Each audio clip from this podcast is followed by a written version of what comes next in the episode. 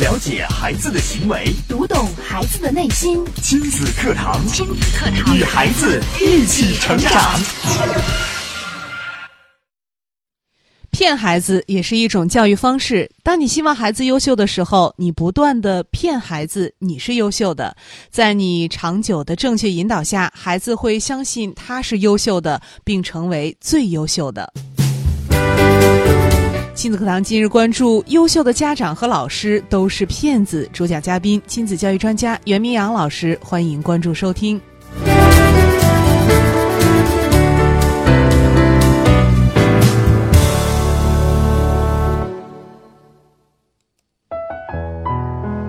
我是主持人潇潇，接下来我们有请今天的嘉宾袁明阳老师。明阳老师你好，潇潇好，听众朋友大家好。今天明阳老师跟我们分享的这期话题很有意思啊！听到标题，相信很多朋友心里就打了个问号。优秀的家长和老师都是骗子，难道我们要骗人吗？今天我们是教大家怎么骗孩子的吗？先别着急啊，今天的这个题目啊，可能呃乍一听啊，会觉得有点儿。让人很意外，嗯，但是呢，等听完了今天的这个节目，大家就知道我到底我为什么说这个优秀的家长和老师都是骗子，那如何去行骗 等等的一些招数都要教给大家。今天的节目太有意思了啊！今天梅阳老师教大家怎么行骗。对，我们不都说，呃，教孩子不能骗人，要诚实。是，嗯，那我们怎么又？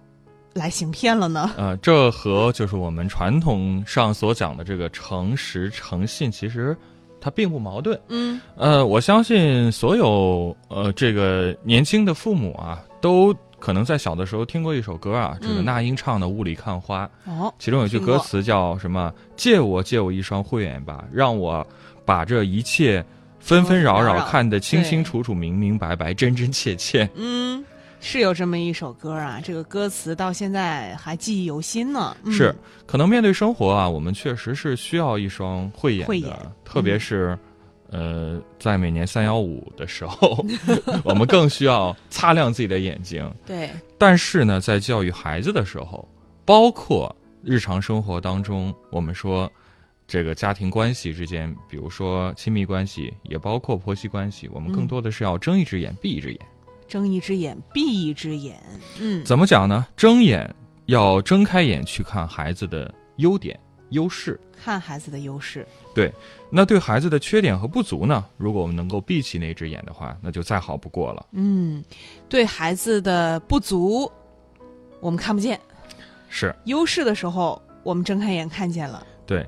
呃，肯定很多家长听到这儿就会说，很多家长说你这不是自欺欺人，是啊，你是掩耳盗铃吧？你自己家的孩子有了不足，有了缺点，你闭眼不看了，你骗谁呢？咱们这一代的人成长起来，可能从小接受到的这个教育啊，叫什么呢？就叫查漏补缺。对呀，有了缺点要改啊，知错就改啊。对，包括还有一个国外的非常经典的叫短板效应。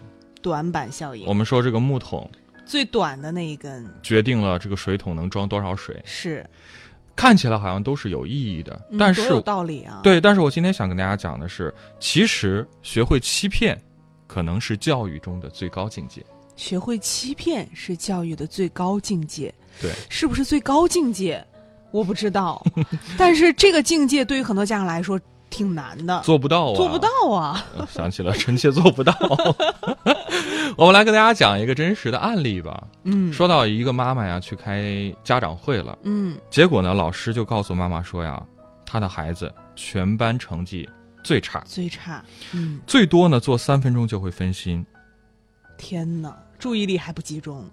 想想看，这样的家长会，妈妈听完之后回去，她会怎么面对孩子呢？恼羞成怒。爆掉了，哎，一顿打。那实际上，这位妈妈呢，并没有这样做。哦，你知道她回去之后怎么跟孩子说的吗？嗯，她骗孩子说呀：“哎，老师表扬你了呀。”她说：“你现在能做三分钟呢，进步很大。”啊，这样的呃，老师这么说，他孩子回家他竟然表扬孩子了。是你想想看，孩子听到之后会是什么样的一种心情？嗯，孩子孩子听完之后会觉得，哎。老师表扬我了，你啊看我的我的成绩并不好啊，对啊，但是老师说啊，我能做三分钟呢能做。三分钟。哦结果呢，孩子就很兴奋，慢慢的呢，他就能做五分钟了，能做十分钟了。嗯，于是啊，这位妈妈就用这种骗的方法，一直把孩子骗到了清华。把孩子骗进了清华大学，对，一直就是用这种方式。对，只看到孩子做到的部分，嗯，这就是睁开了那张呃那双啊、那只只看到孩子优点的眼睛，而闭上了可能是学校啊老师啊反馈给家长的孩子不好的那个那只眼睛。嗯，看来骗还确实有用。嗯，嗯我们再说说啊，一位学生的语文呢只考了十二分，老师就问他：“你为什么考不好呢？”他说呢，他对语文不感兴趣，觉得没意思。嗯，老师就骗他说呀：“你不感你不感兴趣，没认真听都能考十二分，说明你太厉害了。那如果你能再多花一点心思，再认真一点，一定会更好。嗯，结果呢，下次呢，这个孩子的成绩出来了，哎哦，这次确实有提高，嗯十二分变成二十分了。哦，有进步了。老师又很夸张的说呀：“哎呀，你真聪明！你看，你稍微用点力就进步这么多。进步了快一倍了。对呀，最后呢，孩子在老师的骗术之下呀，一旦一直的不断的努力，最后成绩是越来越好。嗯，听到这儿，可能有一些朋友已经明白了，我们说的这个骗啊，其实就是家长也好，老师也好，在语言上我们使用一些小的技巧。对，嗯好，那我们来说呀，这个骗呀，其实刚刚如果讲的是这两个例子啊，一位是家长的，一位是老师的，大家嗯。可能还会觉得没有示范作用。嗯，那我接接下来跟大家来介绍一个世界级的大骗子，世界级的大骗子？对他叫谁呢？他叫罗森塔尔，他是世界著名的心理学家。哦，有一次啊，他就到一个学校随便挑了十几个孩子，他硬说他们是天才，嗯，是实际上呢，这是随便挑的，随机的。并不是说他做了什么心理的测试啊、智力的评估啊，没有，嗯，就随便嗯，就这十几个了对挑了几个，挑了十几个，说，嗯哎，这个我经过研究啊，你们是聪明的孩子，是天才。嗯八个月之后啊，这个罗森塔尔又回到学校去看一看这十几个孩子到底现在怎么样了。他们的成绩，结果呢，学校的校长和老师们真的发现这些孩子比之前进步非常的明显，哦，慢慢的他们都成了天才。天哪！就是他们真的相信，为什么会出现这样的结果呢？那就是罗森塔尔去了骗了这几个孩子嘛，说他们是天才嘛然。后他们相信了。对、嗯这个实验啊，其实后来就被心理学称作是罗森塔尔效应。罗森塔尔效应，对，嗯也也换一种方法，可能我们更能理解，就叫期待效应。期待效应，是，嗯，几乎其实任何一个学过教育学的老师都知道这个骗局。哦，凡是能够从中悟出一点道理，并且真的去去运用运用、去执行的，现在都成为优秀的老师了。嗯，看来老师的语言，老师跟孩子说的每一句话，其实都对孩子起着决决定性的作用的。是，可惜的是啊，其实虽然很多老师他都知道这个骗局，对，但是有很多人并没有把它用到真正的教学当中，因为自己长了一双慧眼呀、不能够睁一只眼 闭一只眼，而是把孩子身上的问题啊，通过放大镜的方式把问题放大，看得清清楚楚，嗯最后啊，并没有成为优秀的老师。嗯，那很多的家长，我相信也是这样的。面对自己家的孩子，那那双慧眼就擦得更明亮了。是，那这样，我们先跟大家把这个罗森塔尔效应，也就是我们说的这个期待效应啊，告诉给大家。嗯，待会儿啊，我们接着跟大家来聊具体生活当中我们该如何去运用。嗯，大家听到今天的这期节目啊，也欢迎您跟我们保持互动。新浪微博关注“迪兰路言亲子课堂”，今天的话题帖下跟评论；微信平台关注微信公众号“亲子百科”，千百的百，课堂的课，来给我们留言。稍后我们接着请明阳老师跟我们来分享。亲子课堂正在播出，稍后更精彩。典型的教育问题，家长的普遍困惑，先进的理念讲解，有效的技巧传授。亲子课堂，为人父母者的必修课程，让您轻松玩住孩子，成就孩子的一生。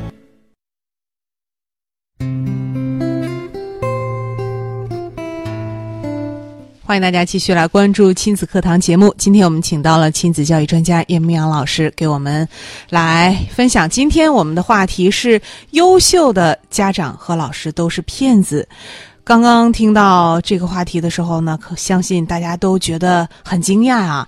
呃，但是在刚刚的节目当中呢，明阳老师也是通过两个真实的案例，包括跟我们说了罗森塔尔的这样一个实验啊，也是跟我们解释了期待效应。嗯，是。那其实呢，在日常生活当中，这样的期待效应的运用呢，应该是数不胜数啊。嗯，呃，我就联想到啊，在因为我们每年都要举办这个小主任大赛嘛，对，呃，其实每一届的大赛，特别是在海选报名的时候。呃，因为每届都是我们自己主办，并且去承办，包括我们工作人员也经常要在现场去维持一些现场的秩序。对我们知道孩子很多又来自不同的家庭、学校，成长背景各不相同，是在一起之后，孩子呃由陌生到熟悉之后呢，可能呃就会在现场打闹呀。这个现场秩序的维持，其实真的是一件让人很头疼的事情。对，因为每年我们报名的这些孩子们特别多，特别踊跃积极。对，嗯，你包括海选现场，有时候一场比赛呀、都有几千人来报名是的。孩子们早早的来到了现场，结果在等待比赛的时候，现场就这个秩序维持是个特别难的事儿。嗯那曾经有一次啊，我就在现场啊，呃，就看到这个现场确实是因为人太多，嗯。有几个孩子特别的调皮，嗯。然后当时呢，我就呃专门在现场先把比赛给中断了，嗯。之后呢，就跟现场的孩子们说：“我说，孩子们，这个今天呢，呃，我要跟大家做一个小游戏，就是我有一个特异功能，嗯，就是说特异功能？我说我只要看到谁的眼睛，嗯。我就能看出来谁是不是最优秀的，谁不是谁是不是最聪明的那个孩子。”嗯，哇，但是呢，需要大家先坐下来，嗯安静的坐下来，我才能够才能够去看。嗯结果我这样一说啊，确实孩子们马上就老老实实的坐在了椅子上，对呀、然后一个个都很好奇嘛，对，都很好奇，都看着我。这个时候呢，我都我就看到了，呃，其实有一个孩子啊，就是显得特别不自信，他的目光不敢跟我去直视，嗯因为我相信这个孩子肯定在生活当中受打击惯了，对可能不太自信啊，嗯，然后他的眼光就有点迷离，有点躲闪，有点呃躲闪。嗯呃，之后呢，我就挑了几个在前排的，就是刚才还在打闹的孩子，嗯但是很很快就安静下来坐下来的孩子，我一个一个的告诉他们，很坚定的看着他们的眼睛，告诉他们，老师发现你们其实。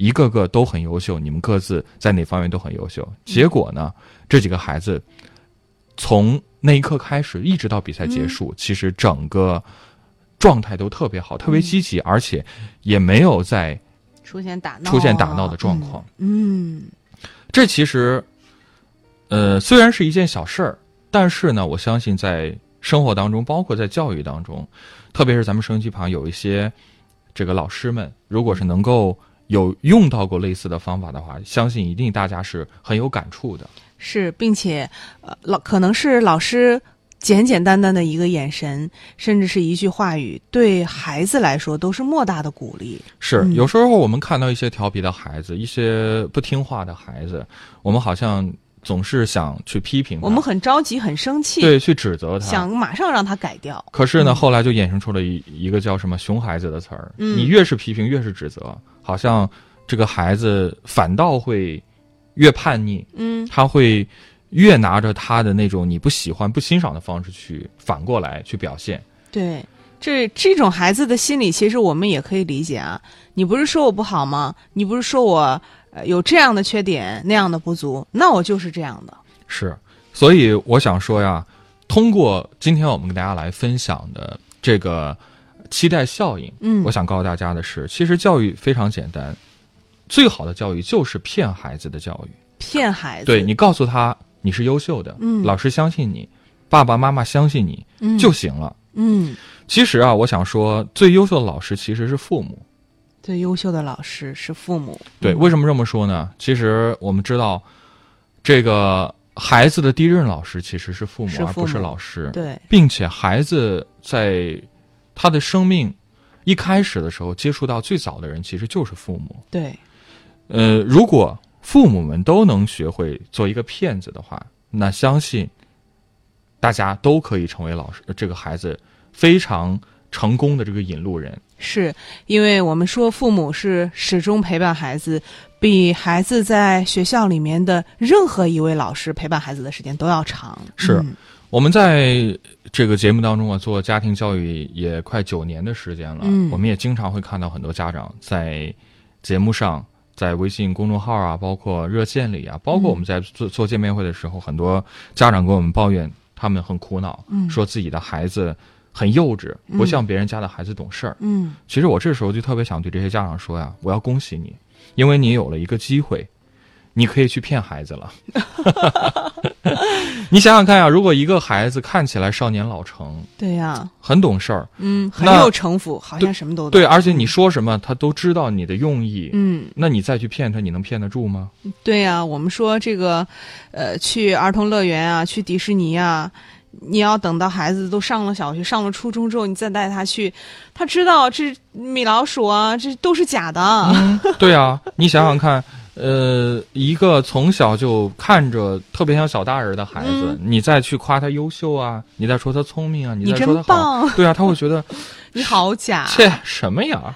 对呀、少拿这招来唬我了。对，那如果是这样的话呢，孩子再出现一些什么偏差的时候，你就失去了一个很有力的教育的工具了。对，并且明阳老师刚才呃说到这一点的时候，其实呃接下来也要跟我们说一说，呃我们家长在骗孩子的时候，其实是需要一定的技巧的。是即使您的孩子，您说他很天真、很幼稚也好，那如果您用一种很敷衍的、呃随随便便的这种方式来骗孩子的话，孩子也是能感受到的。对，嗯因为很多家长其实越来越就是有这个教育的观念的转变呀，嗯。包括呃国外有很多这个心理学的这些书籍、家庭教育的书籍，包括正面管教啊，很多家长也在读在学。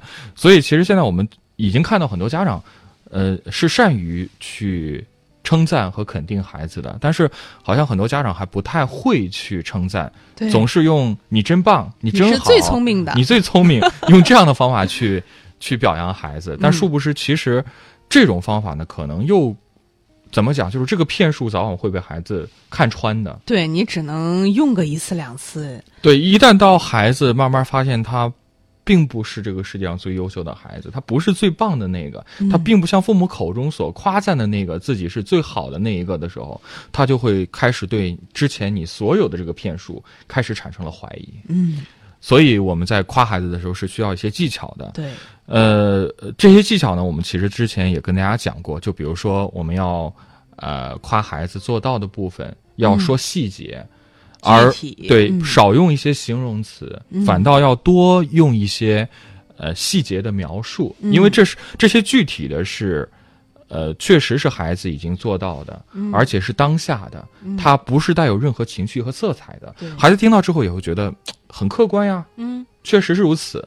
对。而不带任何的夸张的。是，所以我们呃在说到这些细节的时候，大家其实也会发现，让您去骗孩子不是真的骗，是是加引号的，是让您眼睛看到孩子真真实实他所做到的部分。对。最后呢，我其实还想跟大家来讲一讲啊，就是为什么。呃，说这个今天的话题，我们说优秀的家长和老师都是骗子，为什么骗会有如此大的魅力和魔力呢？对，为什么家长跟老师哎用这种骗的话语一说，孩子好像真的发生了翻天覆地的变化呢？是，那这这个呀，还得从这个呃人的行为心理学的研究啊开始说起。其实人类行为最大的秘密呢，是有一个过程的，是三个步骤。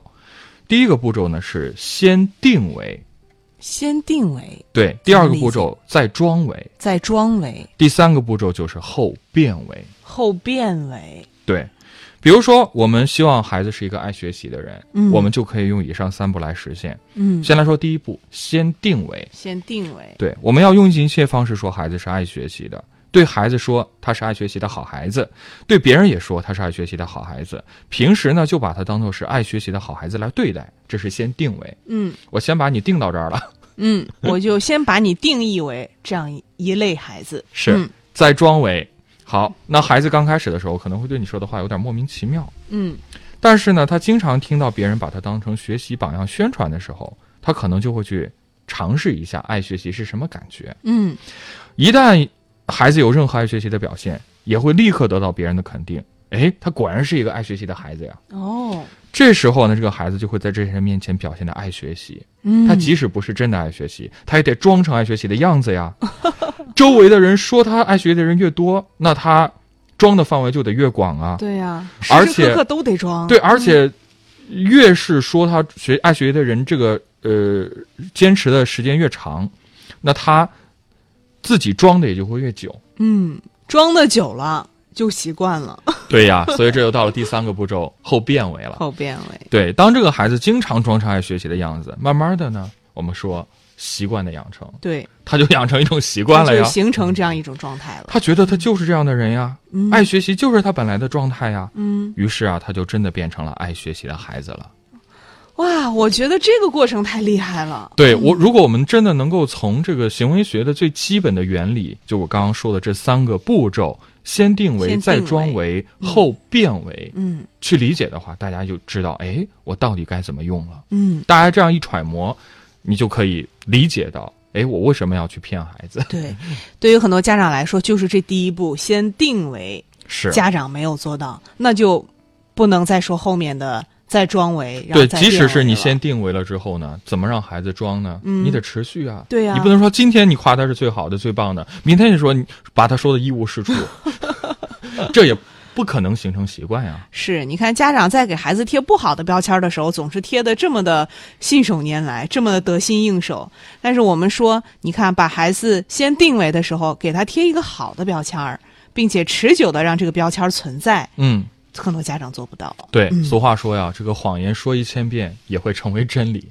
心理学家告诉我们呀，说你想让别人变成什么样的人，那你，那么你要先以他是什么样的人来对待他。嗯，这个怎么来理解呢？那就是你，比如说希望你的孩子好，那你嗯首先要把他看成一个好孩子，你就把他当成好孩子。对你把他当成好孩子，这样的话呢，他才能够朝着好孩子这个方向去发展。哦，好，非常感谢明阳老师精彩的讲解啊！相信大家听到今天的这期节目，您也很有感触。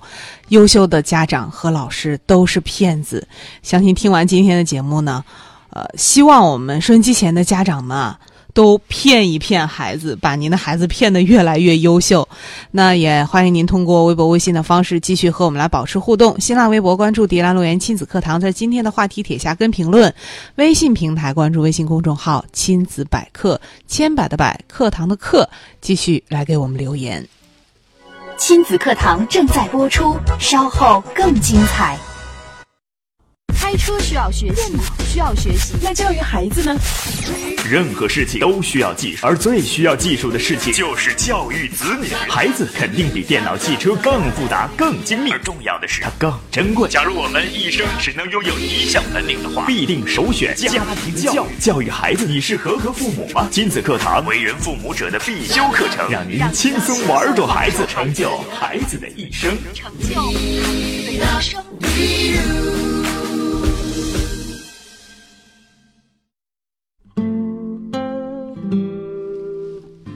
欢迎大家继续来收听亲子课堂节目。节目的播出时间是每天上午的十点到十一点。您可以在收音机上来锁定 FM 九三一郑州经济广播，关注收听。智能手机用户可以下载蜻蜓 FM 客户端在线收听节目。同时呢，您还可以在蜻蜓 FM 或喜马拉雅 FM 客户端当中搜索“亲子课堂”，可以找到节目的部分录音来进行回听和学习。节目当中，我们也欢迎您通过过微博、微信的方式和我们来保持互动。新浪微博关注“迪兰路言亲子课堂”，在今天的话题帖下直接跟评论，也可以在微信平台关注微信公众号“亲子百科”，千百的百，课堂的课，来给我们留言。在今天的节目当中呢，我们请到了亲子教育专家袁明阳老师，为我们来分享了今天的话题啊。优秀的家长和老师都是骗子，尤其是我们的家长陪伴孩子的时间是最长的，在这个漫长的过程当中呢，家长的带有技术含量的话语，真的是能够给孩子积极的正面的影响。没错，呃，我们也反过来说呀，这个我们说优秀的家长和老师其实都能够运用这个期待效应啊，呃，先把孩子定为一个什么样的人，孩子呢再慢慢的去装为一个什么样的人，最后成为一个什么样的人。嗯但我们说，其实有一些坏孩子啊，所谓的坏孩子，也是因为家长和老师行骗的结果。嗯，就是孩子本来也没那么的夸张，没有那么的过分。对，但是嗯就是因为这个家长和老师经常给孩子贴上不好的标签儿，嗯就说哎，你看你怎么这么懒，嗯你就就爱淘气，就爱欺负同学，嗯你就不求不求上进。嗯结果呢，慢慢的这个孩子就真的成了他们嘴里的这样的孩子了。嗯，看我们说你的语言是你的魔咒，对，很多的家长和老师就是用自己这种带有魔咒的语言，一步一步的把孩子变成了坏孩子。是，嗯记住，逍遥刚刚说了有一个重点叫一步一步的。嗯，逐步的。对，所有的事情其实都都不是一蹴而就的，包括很多家长也经常在节目当中啊跟我们反馈说，嗯，好久没听亲子课堂了，哎呀，今天打开收音机又听到节目了，觉得啊心情平静了很多。心情平静了很多。对，就是可能之前又因为什么事儿啊，嗯心情哎有点焦虑了，暴躁了。比如说早上孩子起床晚了，嗯，又把孩子给训一顿。哦，这个孩子的呃期末考试成绩刚出来，这个嗯刚把孩子又打一顿。嗯呃，再一听亲子课堂，哎，老师说的对呀、这个嗯。不错，我调整调整吧，感觉哎呀舒服多了。哦，但是呢，如果我们一直保持在这种状态的话，嗯，这就是我们其实是所有的道理都懂了，但却没有坚持，没有成为一种习惯。当我们关掉收音机，其实也把这些理念都关掉的话，那二十四小时不可能都有亲子课堂在你耳边萦绕啊。是，这就像我们刚刚所讲的这三个步骤，你只是先定为了，嗯，你没有持续的动力把它装为，嗯也无从谈它会成为。对这个持续的动力，其实也是非常关键的。对我们、嗯呃也说到这个习惯的养成，真的是嗯至少需要二十一天的时间时时间。对，对，所以呢，我们最近呢也一直在发起了有几个计划呀，希望大家可以和我们一块儿来做。首先呢，就是陆岩老师倡导的这个二十一天的情绪管理计划。嗯说到这个情绪管理，相信很多的家长，呃，看到这个词儿，马上会觉得，哎，点中我了。嗯我就是一个脾气暴躁的妈妈，中枪了。对，本来我也挺温柔的呀，可是我，嗯你看我一看到孩子，嗯，我就气不打一处来。不是我脾气不好，嗯，都是孩子他不听话，他这儿也不好那儿也不好，还有老公。是，很多人好像也都能觉察和意识到自己的情绪很难控制，不受控制，所以一听到这个情绪管理计划推出啊，很多的家长，包括妈妈们啊，都特别的喜欢，就特别想加入。而且我们给大家了一个很量化的目标，叫二十一天。嗯二十一天的时间就可以逐步的将自己的情绪管理起来吗？嗯很多妈妈已经加入了我们。那在这儿，我们也邀请收音机旁更多的朋友，如果您愿意来尝试的话，其实每天真的花不了太长时间。对，我们跟大家说一下这个计划的一个具体实行的一个方法呀，它其实很简单，就是每天定时定点儿的，老师会布置一项作业给大每。天都会有一项作业。对，我可以先给大家就是透露一些，就我们已经做过了这几天都是做的什么作业、啊。对第一天的时候呢，罗岩老师布置一个作业，就是希希望大家能够回去把家里的鞋柜整理一下。整理鞋柜这是第一天的。对，整理鞋柜。整理完鞋柜之后呢，把它拍照发到我们的公众号上，发到我们的群里边和大家来分享。交作业，对，交作业这个很关键，就是，呃，就像我们说的道理大家都懂，但是你只是听听看就过去了，还是说你真的去做了，这样收到的效果是完全不同的。嗯，就是加入到我们这个情绪管理计划当中的，呃，每一个成员嗯，都要积极的来响应我们给大家布置的课题、布置的作业，并且要拿出您的执行力，切实的来做了这件事情。对，嗯我可以再说一说，到昨天我们的情绪管理计划已经到了第六天了。嗯第六天的作业是什么呢？第六天的作业很简单，就是将我们的坏情绪写到一张纸上。哦，写到纸上之后呢，你看完，然后把纸扔到马桶里，嗯把它冲走。嗯，把这件事儿做完之后，把你的感受感受，写下来，嗯，分享出来。哎呀，这个作业我觉得特别的好，把坏情绪写到纸上，然后把它冲走。把它冲走。可能如果你没有去做这件事情的话，大家又会说了：你看这写到纸上再冲走，这有用吗？有什么意义呢？有啥用啊？你这又是自己骗自己吧？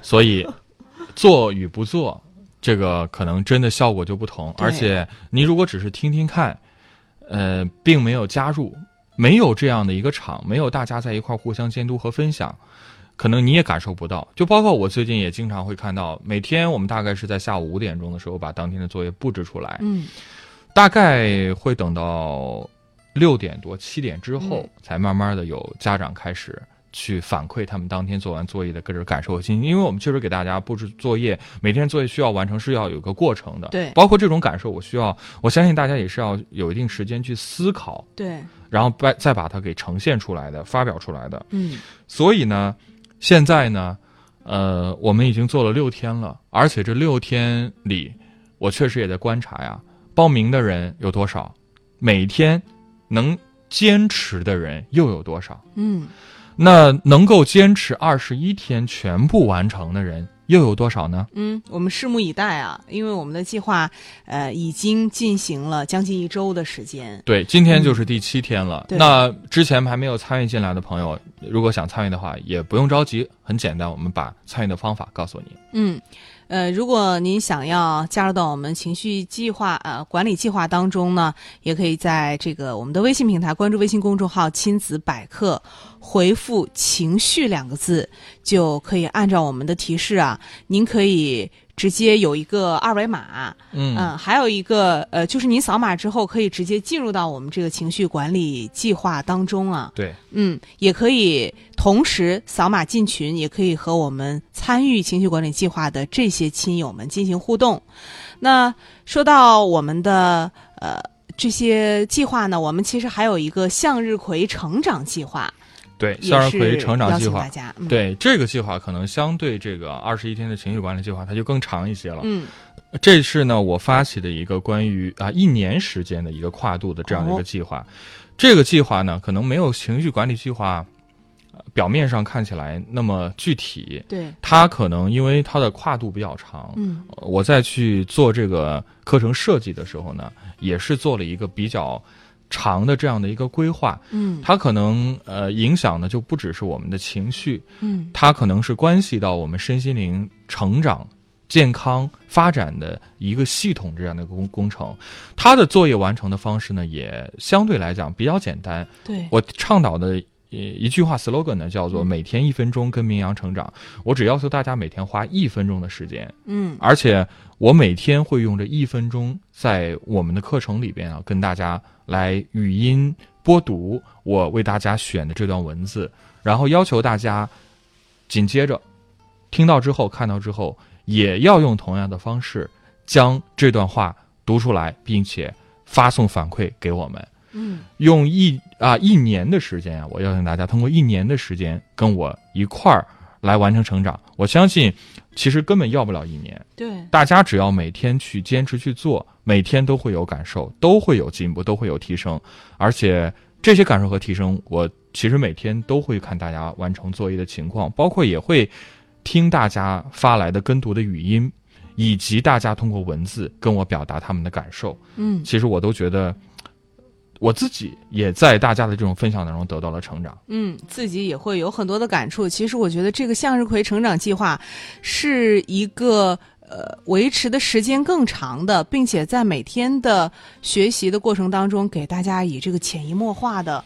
更加润物细无声的这种感觉。每天只用一分钟做一个非常呃简单的朗读啊，嗯或者是分享啊，呃，我想长时间下来，大家一定会能感受到它的力量。对，嗯呃，为什么说它是一个一年的一个成长计划呢？因为我相信所有的成长都不是一蹴而就的，是，所有的成长其实都是在不知不觉当中进行的。呃，向日葵成长计划呢，每天是定时的，而且是定量的。嗯，完成任务的方式呢，看似也是固定的要求，嗯但是最大不同的是，它每一天这一分钟的内容是不同的，可能会给大家的感受也是不一样的。我也希望通过这样的一个计划，可以和大家一块儿共同的成长和进步。好的，加入到向日葵成长计划的方式也很简单，您在微信公众平台关注微信公众号“亲子百科”，千百的百课堂的课，回复“向日葵”两个字，我们会发送给您具体加入向日葵成长计划的方法。家长很多时候说孩子，三天打鱼两天晒网，这个做什么事情都虎头蛇尾，没有坚持住。我想您加入到向日葵成长计划，我们也需要您能够持续的跟我们来，呃，跟随着我们完成这项计划，也需要您的意志力。对，其实我相信这个事情呢，可以引申出很多有意义的这个分享啊，包括刚才小小讲，我们经常要求孩子是一个有毅力、有恒心、能坚持的人。对，那请问收音旁的家长朋友们，你们是这样的人吗？那可能生活当中我们确实有很多的借口，有很多的这个问题，呃，去搪塞孩子。但是如果当你真的可以跟着我们去完成一个三百六十五天的一年周期的这样的一个计划的时候，当你拿着你的作业跟你的孩子去分享的时候，想想看孩子会对你是一种什么样的感受？并且你在每一天跟着我们的成长计划来做的时候，你的举动孩子一定能看到、感受到，潜移默化，他会模仿的。是，包括我前两天也看到有位家长啊，他不仅是自己啊加入了这个计划，他也带着自己自己的孩子也在加入到计划，也进加入了跟跟读的行列。嗯，呃，我其实也挺感动的。是。好，大家如果想加入到我们向日葵成长计划当中的话，在我们的微信公众号“亲子百科”千百的百课堂的课当中回复“向日葵”三个字，您就可以按照我们发送给您的提示来加入我们的向日葵成长计划了。好的，今天非常感谢袁明阳老师精彩的讲解，也感谢大家的收听陪伴。明天同一时间，亲子课堂和您不见不散。